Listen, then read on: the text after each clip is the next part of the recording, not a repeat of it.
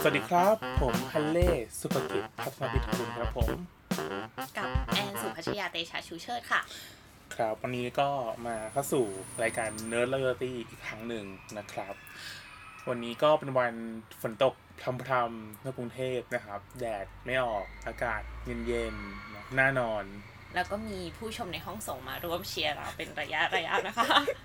เป็นงานกีฬาสีที่โรงเรียนข้างๆนี่เองค่ะ ครับเห็นว่าเราก็บ้านๆครับผมไม่มีไม่มีห้องเก็บเสียงอะไร โอเค วันนี้เราจะมาคุยเรื่องอะไรกันพี่ฮัครับนแต่ที่เกริดไปว่าวันนี้แบบเป็นวันที่น่านอนวันหนึ่งเออ แล้วก็เลยมาคุยเรื่องของกาแฟกัน ว่าอะไรที่ที่ที่ทำให้เราแบบต้องต้องกินมันแล้วแบบมันทำให้เราแบบตื่นขึ้นมาได้ยังไง เออ เรียกได้ว่าพี่ฮันเล่เป็นคนที่แบบมีความหลงไหลในกาแฟมาก ๆ คนหนึ่งจนแอนเรียกว่าแบบเป็นแบรนด์ a m b a s s a d o r เลยทีเดียว เพราะว่าต่อให้เข้าป่ายังไง แบกของเองแบบ 10 กว่าโล 20 โล พี่ฮันเล่ก็จะเอาเมล็ดกาแฟใส่กล่องพร้อม dripper และ moka pot ไปต้มกินเองค่ะ เพิ่มความผูกการระหว่างเดินป่าใช่ แม้ว่าจะบ่นพี่ฮันเล่ยังไงก็ตาม แต่ก็จะได้อานิสงส์เหล่านั้นไปด้วย แล้วปกตินี้พี่ฮันเล่กินกาแฟวันละกี่แก้วต่อวันถ้าเป็นโดยทั่วไปเนี่ยก็จะพยายามไม่ให้เกินแบบปริมาณอะไรเงี้ยไม่ให้มันเกิน espresso สี่ช็อตมีความเนิร์ดมากอะไม่คือคือเพราะแบบถ้าเกิดอ้าวถ้าเกิดมันเป็นแก้วอย่างเงี้ย แก้วบ้านคนก็แต่บ้านก็ไม่เหมือนกันถูกปะ เออแต่ละร้านก็ไม่เข้าเหมือนกันก็เข้าใจแหละแต่แบบ เออ ก็วันนี้พี่จะกินกาแฟไม่เกินปริมาณ150มิลลิกรัมอย่างเงี้ยมันก็แบบใช่หรอเออ แต่ว่าแต่ว่าแต่ในบางครั้งเนี่ยก็จะเข้าร้านไปก็ไปสั่งให้เขาแบบชงแบบเป็น press มันขอเป็นแบบ coffee press มาให้อะครับ เออ ซึ่งอันนั้นเนี่ยก็จะกินอยู่ที่8 cup หรือ8ถ้วย เออ ก็ ก็คือเมล็ดกาแฟห้าสิบกรัมบดแล้วก็บดแบบ press แล้วก็ชงแบบ press แล้วก็เสิร์ฟมาในอันใหญ่ๆอ่าอืมเออซึ่งบางคนคิดว่าไม่ง่วงเลยเอ้ยนะนอนจะนอนหลับไหมอะไรอย่างเงี้ย ก็ผมก็บอกว่าด้วยความที่เราเราเนิร์ดไงเราก็จะรู้ว่ากาแฟเนี่ยมันก็จะมันก็จะค่อยๆออกฤทธิ์งั้นเนี่ยเราก็จะค่อยๆจิบอ่าเออไม่ได้จิบไม่ไม่ได้ไม่ได้ไม่ได้จิบทีเดียวอ๋อเพื่อให้แบบมันเออออยู่ในกระแสเลือดทีละน้อยใช่แล้วก็แบบให้กินไปล้างออกไปถูกครับใช่ แล้วแบบดีนะว่าพี่ฮันเล่อะมีการแบบกะปริมาณว่าเราอะควรจะกินกาแฟไม่เกินเท่าไหร่อืมแล้วรู้ไหมว่าจริง ๆ แล้วอะกาแฟมีผลต่อแบบสมรรถภาพของผู้ชายด้วยนะ ยังไงมั่งเออเพราะว่า หลายคนคงจะรู้อยู่แล้วว่ากาแฟอะมันจะทำให้อัตราการเมตาบอลิซึมหรือเผาผลาญพลังงานของเราอะมากขึ้น เราก็จะตื่นเต้นตัวตึกมากตักอะไรอย่างงี้ใช่ นอกจากเต้นตึกตักแล้วอะมันก็จะทำให้เลือดอะสูบฉีดไปตรงนั้นได้มากขึ้นด้วย เขาบอกว่าผู้ชายที่กินกาแฟอะมากกว่าสี่แก้วต่อวันอะอือหือจะให้ผลเหมือนไวอาก้าเลยทีเดียวก็แล้ววันอยู่เนาะฮะสี่แก้วงา ก็ไม่ต้องไปซื้อไวอาก้ากินกันนะคะ เรามีแบบกินกาแฟตัวแทนช่วยก็ใกล้ได้ตัวใช่แต่ว่าแอนเป็นผู้หญิงใช่ป่ะก็จะไม่กินกาแฟเกินวันละสองแก้วอ้าวทำไมไม่ไม่ไม่เหมือนผู้ชายเหรอฮะก็เขากลัวนมเล็กอะมันมีงานวิจัยออกมาว่า ผู้หญิงที่กินกาแฟมากกว่าสองแก้วต่อวันน่ะอืมเออ จะมีขนาดหน้าอกที่เล็กกว่าผู้หญิงที่กินกาแฟ น้อยกว่าสองแก้วต่อวัน เพราะว่าอันเนี้ยกาแฟมันจะไป ทำให้ระบบฮอร์โมนเอสโตรเจนของผู้หญิงอะ่ะอ่าฮะเออผิดปกติไปนิดหน่อย ซึ่งมีผลต่อการสะสมไขมันบริเวณหน้าอกอ๋ออมเพราะฉะนั้นเหล่าสาวๆ ที่กินเกินวันละสองแก้วก็พึงระวังไว้ ควรพิจารณาตัวเองนะคะนี่ขนาดแอนก็กินน้อยแล้ว เอามีดมาแทงกันเลยดีกว่า นั่นแหละ ก็เลยแต่ว่าจริง ๆ แล้วอะมันก็ยังไม่มีกระบวนการขั้นตอนว่ากาแฟไปทำอะไรกับร่างกายเราบ้าง ที่อืมแน่ชัดใช่มีแค่แบบมีแค่การศึกษาว่าเออ มันมีความเชื่อมโยงกันหรือความน่าจะเป็นในกลุ่มประชากรเท่านั้น อืมหึอืมแล้วอย่างเงี้ยคนก็จะถามเยอะว่า กินกาแฟเยอะๆไม่ง่วงหรอทำไมบางคนแบบ ยิ่งกินก็ยิ่งเยอะ ยิ่งเยอะ ยิ่งง่วงป่ะยิ่งหรือว่ากินก็ไงยิ่งกินเยอะขึ้น อ๋ออ่าฮะอืม มันเป็นที่สมองเราคือคืออะพูดงี้ก่อนคือ เวลาเราต้มกาแฟมามาแก้วหนึ่งหรือถ้วยหนึ่งถ้วยหนึ่งอะไรเงี้ยจึงนั้นในข้างในมันมีสารในนั้นเยอะมากเลยอะมันเหมือนกับเวลาเราเวลาเราต้มยาหม้อแบบพวกพืชสมุนไพรก็มีสารอินทรีย์นะเยอะมากเลยแต่ว่าจริงๆแล้วเนี่ยเราเนี่ยต้องการสารตัวเดียวที่ทำให้เราไม่ง่วงก็คือตัวคาเฟอีนอืมซึ่งซึ่งมันสารสำคัญที่ในกาแฟ เออ แล้วไอ้คาเฟอีนเนี้ย รูปร่างหน้าตามันเนี่ยเออ มันจะไปคล้ายกับสารตัวหนึ่งในร่างกายเรา ที่มีชื่อว่าอะดีโนซีนอือหือเออแล้วโดยทั่วไปเนี่ย ในสมองของเราเนี่ยครับอะดีโนซีนเนี่ยถ้าเกิดถ้าเกิดมันไปจับกับตัวรับหรือว่ามันมันได้เข้าไปนั่งอยู่บนเก้าอี้คุมบังเหียนได้อะไรเงี้ยเอออ่าเข้าไปสั่งการได้อะไรเงี้ย มันก็จะไปยับยั้งการทำงานของสมอง ก็จะทำให้เราง่วงนอนทำให้เราง่วงนอนเฉื่อยเฉื่อยลงอะไรเงี้ยแต่ว่า คาเฟอีนเนี่ยด้วยความที่ขนาดของตูดมันเนี่ย มันไปพอๆกันกับอะดีโนซีน มันก็เลยไปแย่งที่นั่งกับอะดีโนซีน แต่ด้วยความที่คาเฟอีนเนี่ยมันมันเป็นตัวปลอมไงมันมันนั่งมันนั่งกันเนี่ยมันแบบมันจะไปควบคุมอะไรเนี่ยเหมือนกับตัวตัวตัวจริงไม่ได้ เออ ก็เลยทำให้เรา alert ใช่เพราะว่ามันไปทำให้อะดีโนซีนเนี่ยมันไปนั่งที่เก้าอี้คุมควบคุมบางเขียนไม่ได้อ่าเออก็ทำให้เราแบบ alert ขึ้น ตื่นตัวมากขึ้น ซึ่งมันก็มีมีผลทำให้ส่งผลต่อโดปามีนในร่างกายเราด้วยก็ทำให้โดปามีนเนี่ยในสมองเราก็จะมีปริมาณมากขึ้นแล้วก็จะ alert ขึ้นซึ่งโดปามีนที่มันมากขึ้นนะก็เหมือนกับเวลาเราเสพยา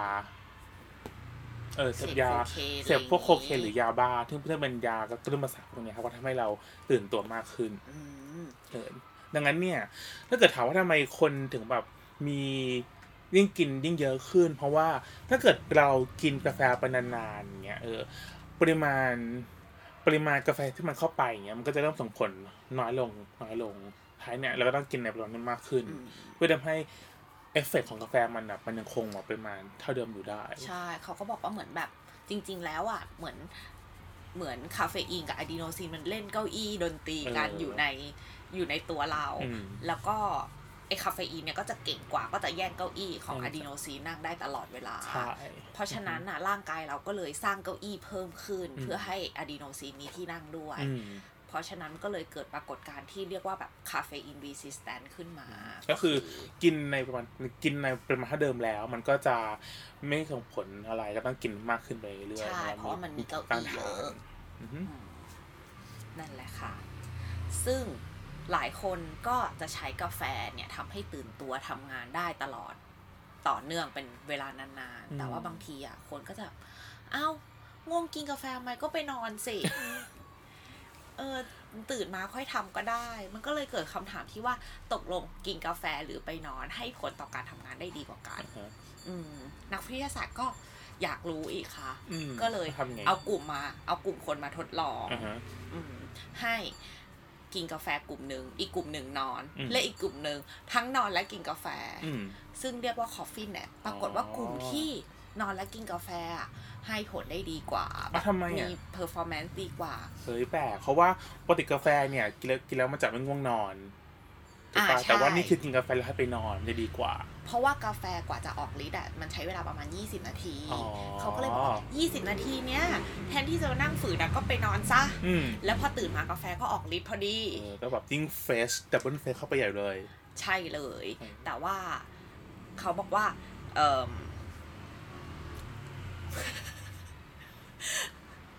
หนึ่งก็ก็บอกว่าอะไรครับแอน ก็ต่อให้เรานอนไม่หลับหรือว่าเออ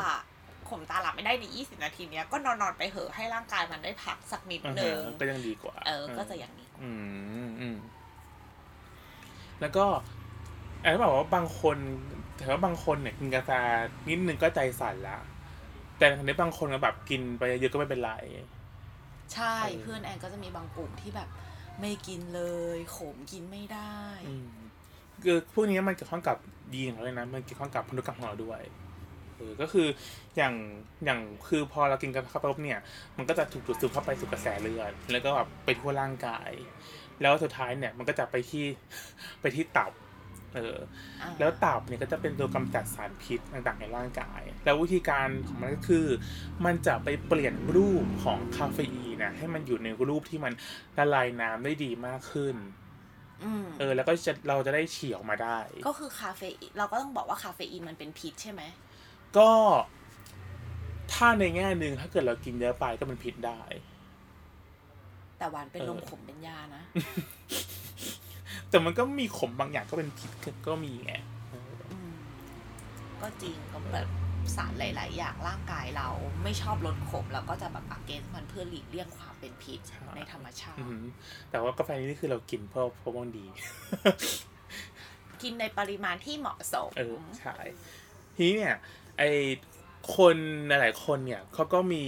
มีการมีการทำงานของยีนที่มันแตกต่างกันนะเนี่ยคนบางกลุ่มที่ กินกาแฟเท่าไหร่แล้วก็รู้สึกว่ายังโอเค ไม่เป็นไรมากกินกาแฟได้อะไรเงี้ยคือเพราะว่าเขาอะมียีนที่ไปเปลี่ยนรูปของคาเฟอีนนะให้มันละลายน้ำอะได้ดีมากขึ้นได้เร็วได้อย่างรวดเร็ว ก็คือกำจัดพิษของคาเฟอีนอะได้ดีกว่า ในขณะที่คนที่กินแป๊บเดียวกินนิดเดียวแล้วก็ใจสั่นล้วก็คือคนพวกนี้เนี่ยเขาอะกิน เขาไม่เขามีหรือว่ายีนเขาแบบที่เกี่ยวข้องกับการล้างพิษคาเฟอีนอะมันมีน้อย มันมันทำงานก็ได้จะน้คอยล้ายๆกับคนกินเบียร์แล้วเมาเร็วเมาช้าถูกที่มันทะคือเลอะไรกันแบเลบยใช่ฉี่บ่อย ใช่ มันคืออันนี้กันเลยครับ ก็คือมันมันเป็นเรื่องของยีนเรื่องของพันธุกรรมของเราอืมซึ่งในภาษาพวกนี้เนี่ย เวลาเขาเวลาเขาทำอะเขาก็จะคนมาเป็นหลายพันหลายหมื่นคนเลยนะ แล้วก็เอามาเอามาทำแบบสอบถามเออดูว่ากินกาแฟเท่าไหร่แล้วโอเคไหมเป็นยังไงอะไรกินกี่กินกี่แก้วต่อวัน แล้วก็เจาะเลือดไปตรวจดูยีนดูอะไรเงี้ยเออแล้วก็เพื่อจะหาว่ายีนอะไรหรือว่าพันธุกรรมอะไรของเขาที่มันส่งผลต่อต่อสิ่งที่เขาแสดงออกมาหรือว่าหรือว่าสิ่งที่เขาเป็นเออการศึกษาเนี้ยเขาจะเรียกว่า genome wide association study ต้องเป็นจีโนมวายด้วยเหรอ ใช่ y ที่ไม่ได้แปลว่ากินแล้วเมา y ไม่แปลว่าแปลว่ากว้างคือเป็นการเป็นการอ๋อศึกษาความสัมพันธ์อะเอออ๋อนึกว่าจีโนม association วายไม่ใช่ที่แบบตัววายเหมือนเพศชายแล้วเกี่ยวอะไรกับฉันไม่ใช่แล้วโอเค y นี่มันเป็นมันแปลว่ากว้าง w w i d e อ่าเออก็คือเป็นการศึกษาจีโนมแบบเยอะๆเลยของคนแล้วก็เพื่อหาความสัมพันธ์ระหว่างยีนกับพฤติกรรมอืมของคน ซึ่งอันนี้เนี่ย พอคำถามคำถามคือแล้วดูไปทำไม เอออ่าศึกษาทำไมคือ เพราะว่าหนึ่งเลยเนี่ย เราก็จะได้รู้ว่าแล้วแบบไอ้คนกับคนที่มันแตกต่างกันนะมันแตกต่างกันเพราะอะไรบ้าง ก็แตกต่างกันไงความหลากหลายไงเออพันธุกรรมใช่ซึ่งอันนี้เนี่ยมันจะเป็นส่งผลต่อเรื่องของยาด้วย เพราะว่ายาหรือสารพิษอะหรือว่ากาแฟหรือต่างๆปุ๊บเนี่ยร่างกายเราก็จะมีพาสเวย์มีวิถีในการกำจัดเนี่ย ในแบบเดียวกัน ก็แต่คือเราเป็นคนเหมือนกันนะเอาแต่ข้างในข้างในเราไม่เราไม่เหมือนกันไงเออข้างในเรามี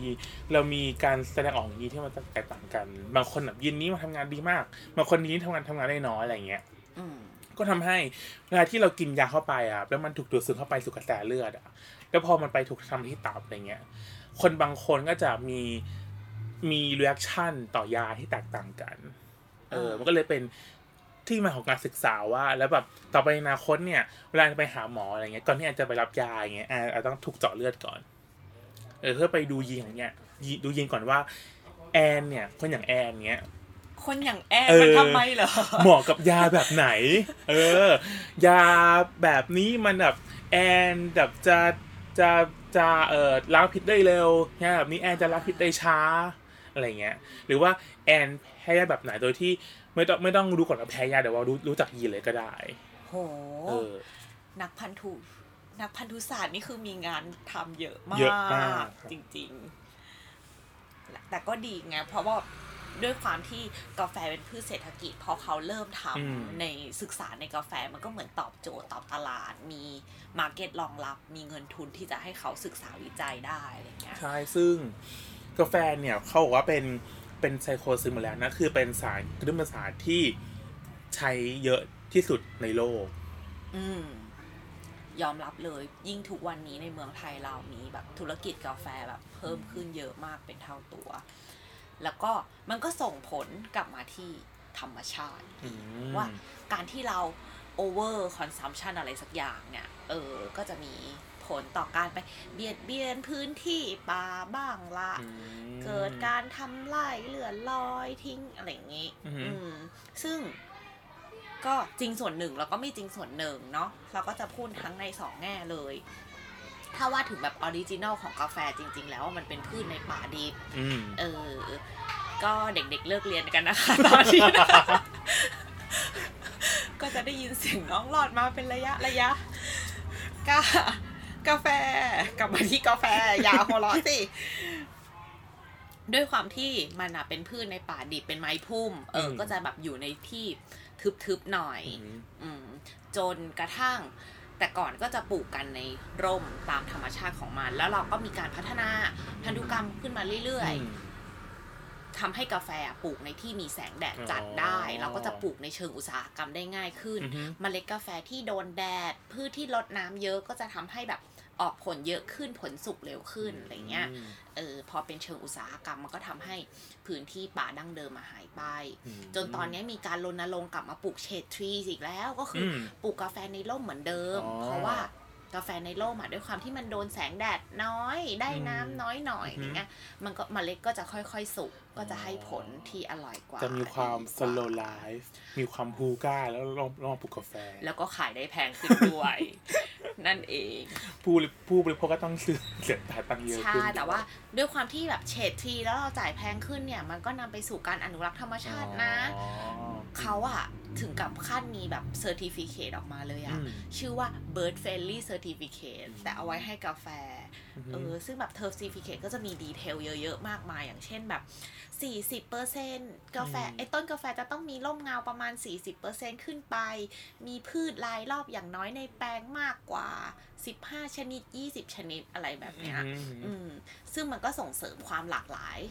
ของสิ่งมีชีวิตในพื้นที่อ๋อมันก็เลยชื่อว่า bird friendly อ๋อเออก็ดีเนาะ certificate คือกินกาแฟแล้วก็เหมือนกับได้อนุรักษ์ป่าไปด้วย ได้ช่วยเหลือเกษตรกรคนปลูกกาแฟไปด้วย ใช่อืมประมาณนั้นแหละแล้วพี่ฮันเล่ปกติพี่ฮันเล่จะซื้อจะซื้อเม็ดกาแฟมา หรือพี่ฮันเล่จะซื้อมาเป็น ผงๆแล้วอะที่เขาบดมาแล้วหรือว่าซื้อมาเป็นส่วนใหญ่คือเป็นเม็ดกาแฟมาครับหรอจากร้านสีเขียวๆเป็นหนังเงือกไอ้ชาไอ้ยะไฮโซปะล่าเป็นกาแฟรักสิ่งแวดล้อมนะน่ารักรักรักจริงใช่ป่ะไม่รู้เขาบอกอ๋มาอเขาบอกมา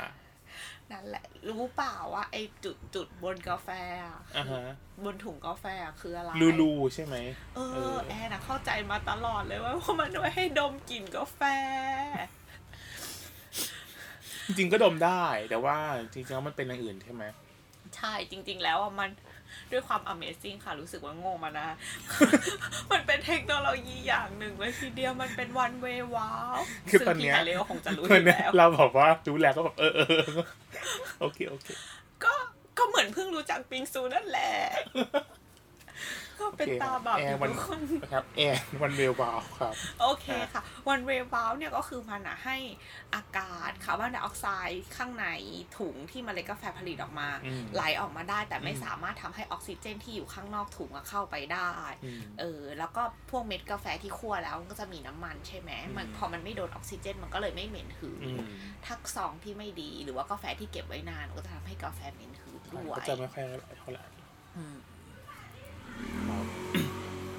เออแล้วในธรรมชาติมันมีตัวอะไรกินกาแฟบ้างไหมนอกจากคนโหพี่ฮันเล่แอนสงสัยเหมือนพี่ฮันเล่เลยอะแล้วแอนก็พยายามหาข้อมูลแล้วด้วยอือฮึเออ ถ้าเป็นตัวเมล็ดกาแฟจริง ๆอะอืมอย่างที่เรารู้กันก็คือชะมดอ๋อเออที่เขามาขายกาแฟขี้ชะมดกัน แต่ว่านอกจากนี้ตัวต้นมันเองหรือตัวใบเนี่ยก็แบบมีแมลงหลายชนิดที่ utilize ได้ เออใช้ประโยชน์ได้อืมอืม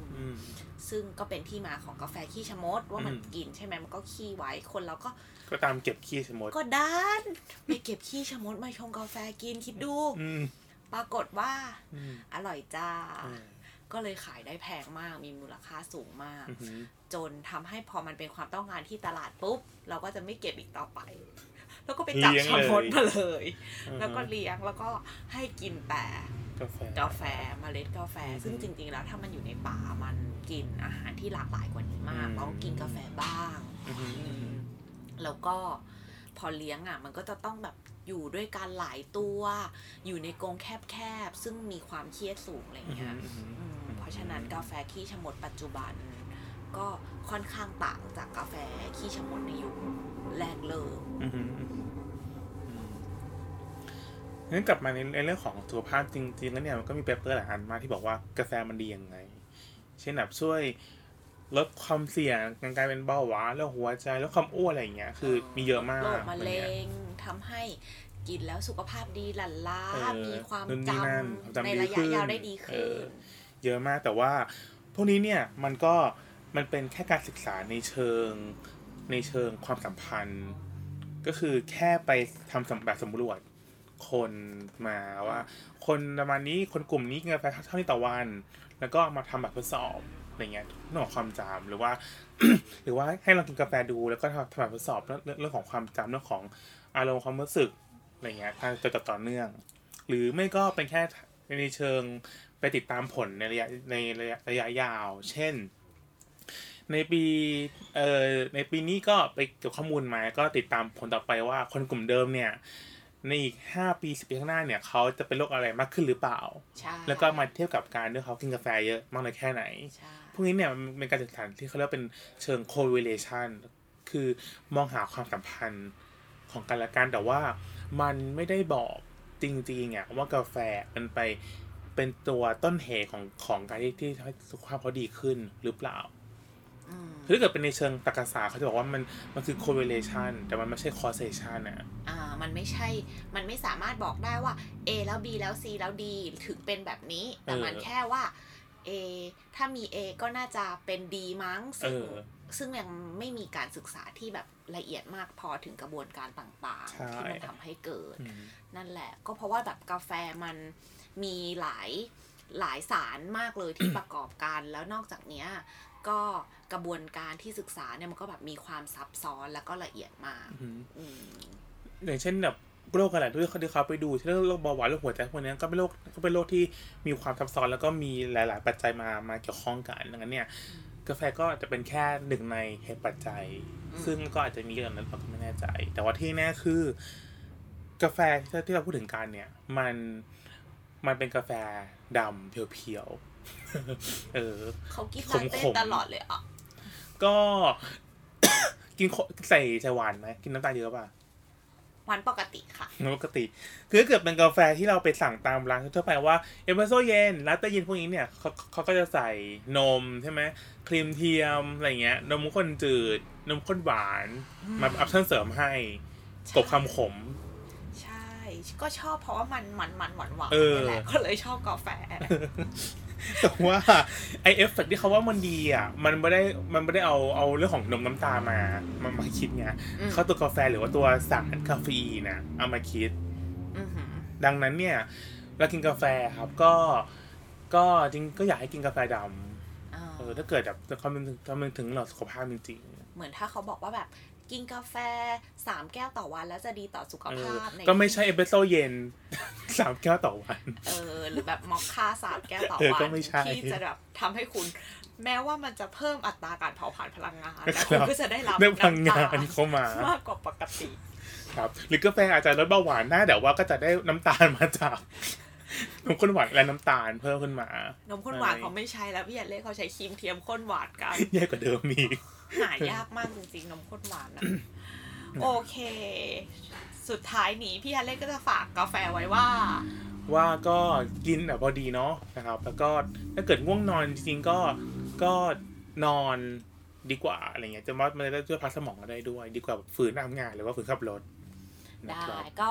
เทปที่ 3 ของเราก็ขอจบลงเพียงเท่านี้นะคะ ถ้ายังไงก็ฝากติดตามรายการ Nerd Royalty ของเราทาง Facebook Fanpage แล้วก็เทปต่อไปของเราด้วยค่ะขอบคุณค่ะ สวัสดีครับ